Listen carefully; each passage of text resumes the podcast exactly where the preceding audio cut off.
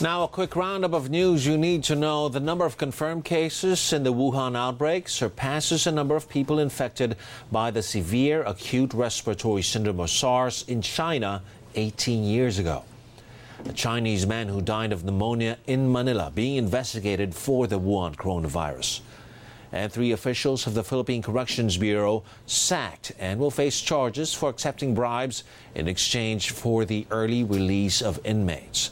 Meanwhile, the Justice Department says 400 inmates who qualified for good conduct time allowance could be released by March, pending the completion of the DOJ's review. Those are the stories making headlines. You can also go to news.abs-cbn.com slash ANC for more details on the day's biggest stories.